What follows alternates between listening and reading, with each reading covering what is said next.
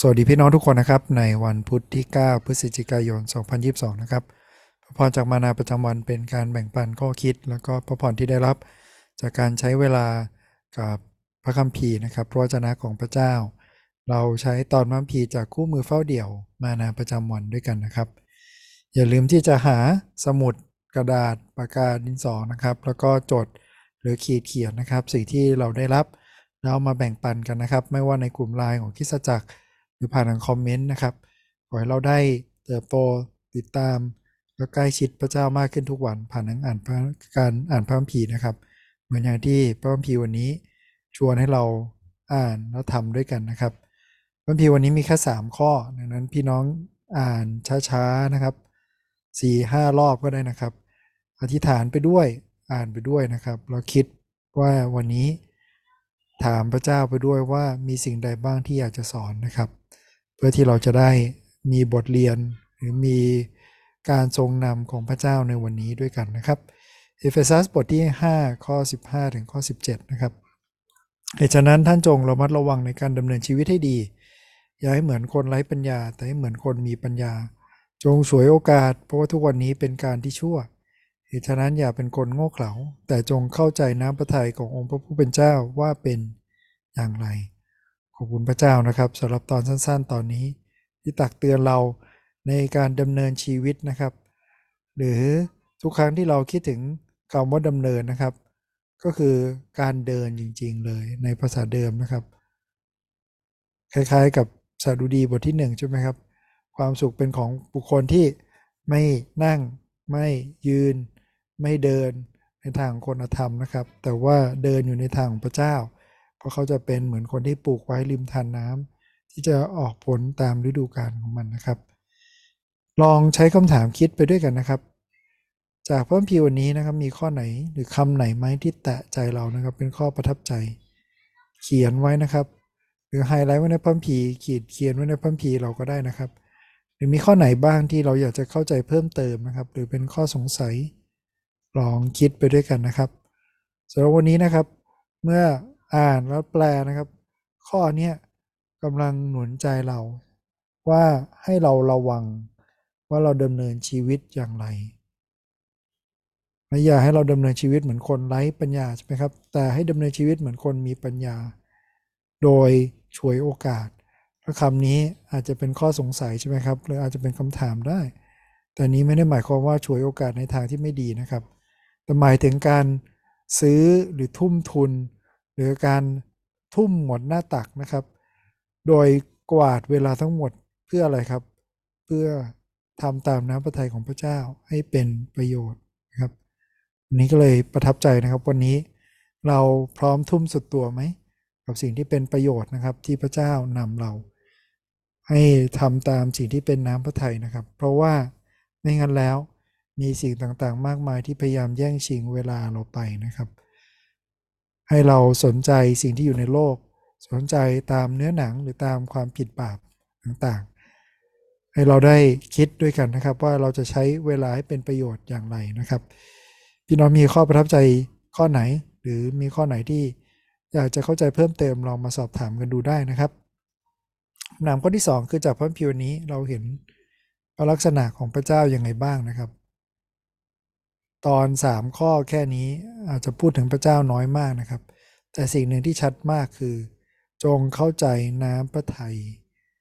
ขององค์พระผู้เป็นเจ้าว่าเป็นอย่างไร พระคัมภีร์ท้าทายเราเข้าใจนั่นหมายความว่ามันเข้าใจได้นะครับ ไม่ได้เป็นเรื่องลึกลับ ไม่ได้เป็นเรื่องที่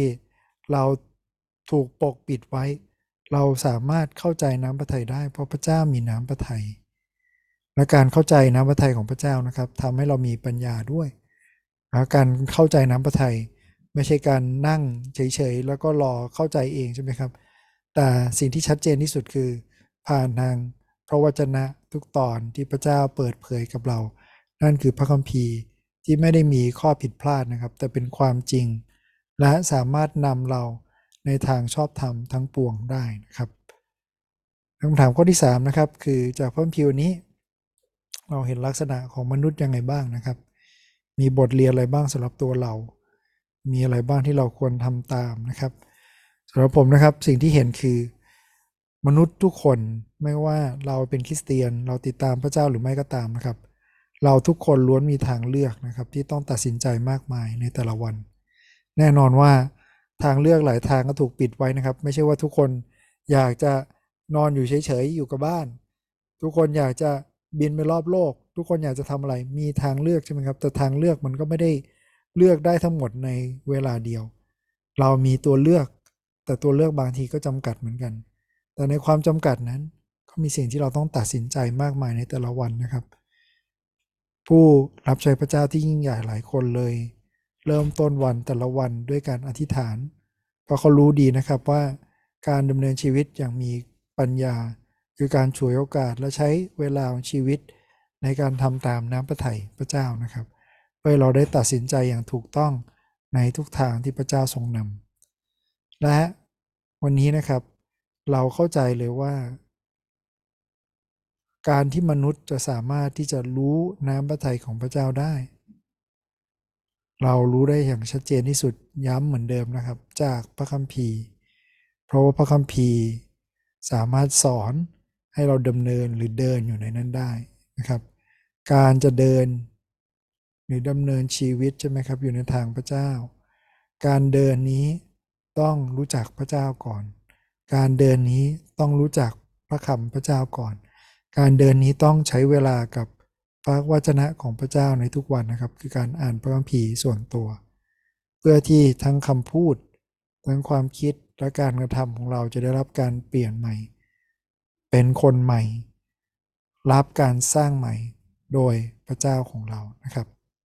คำถามข้อสุดท้ายนะครับในวันนี้ที่มี 3 ข้อเท่านั้นเองนะครับ พี่น้องอย่าลืมที่จะใช้เวลาคิดจริงๆว่าจาก 3 ข้อนี้มีอะไรบ้างที่นำมาใช้กับชีวิตได้ อย่าให้เราคิดเผื่อคนอื่นนะครับ คิดถึงตัวเองความตั้งใจที่เรา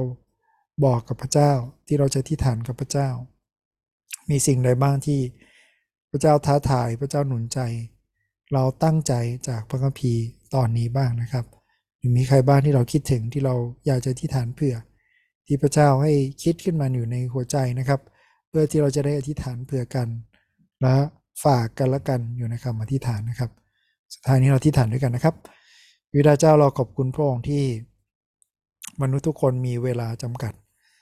นะเวลาที่จำกัดนั้นเราไม่มีใครรู้ล่วงหน้าเลย แต่พระเจ้าทรงรู้จักชีวิตของเราดี ขอพระเจ้าให้เราได้ทุ่มหมดตัว ทุ่มหมดหน้าตักกับสิ่งที่เป็นประโยชน์ตามน้ำพระทัยของพระองค์ขอพระเจ้าให้เราได้เห็นพระเจ้าว่าสิ่งมากมายในโลกนี้พยายามจะแย่งชิงเวลาพยายามจะแย่งชิงความสามารถพยายามจะแย่งชิงเรี่ยวแรงกำลังเราไป ขอให้เราได้ใช้ทุกอย่างที่เรามีนั้น เพื่อถวายเกียรติพระเจ้าของเรา เพราะว่าเราเป็นฝีพระหัตถ์ของพระองค์ ขอพระเจ้าช่วยเราพระเจ้าใน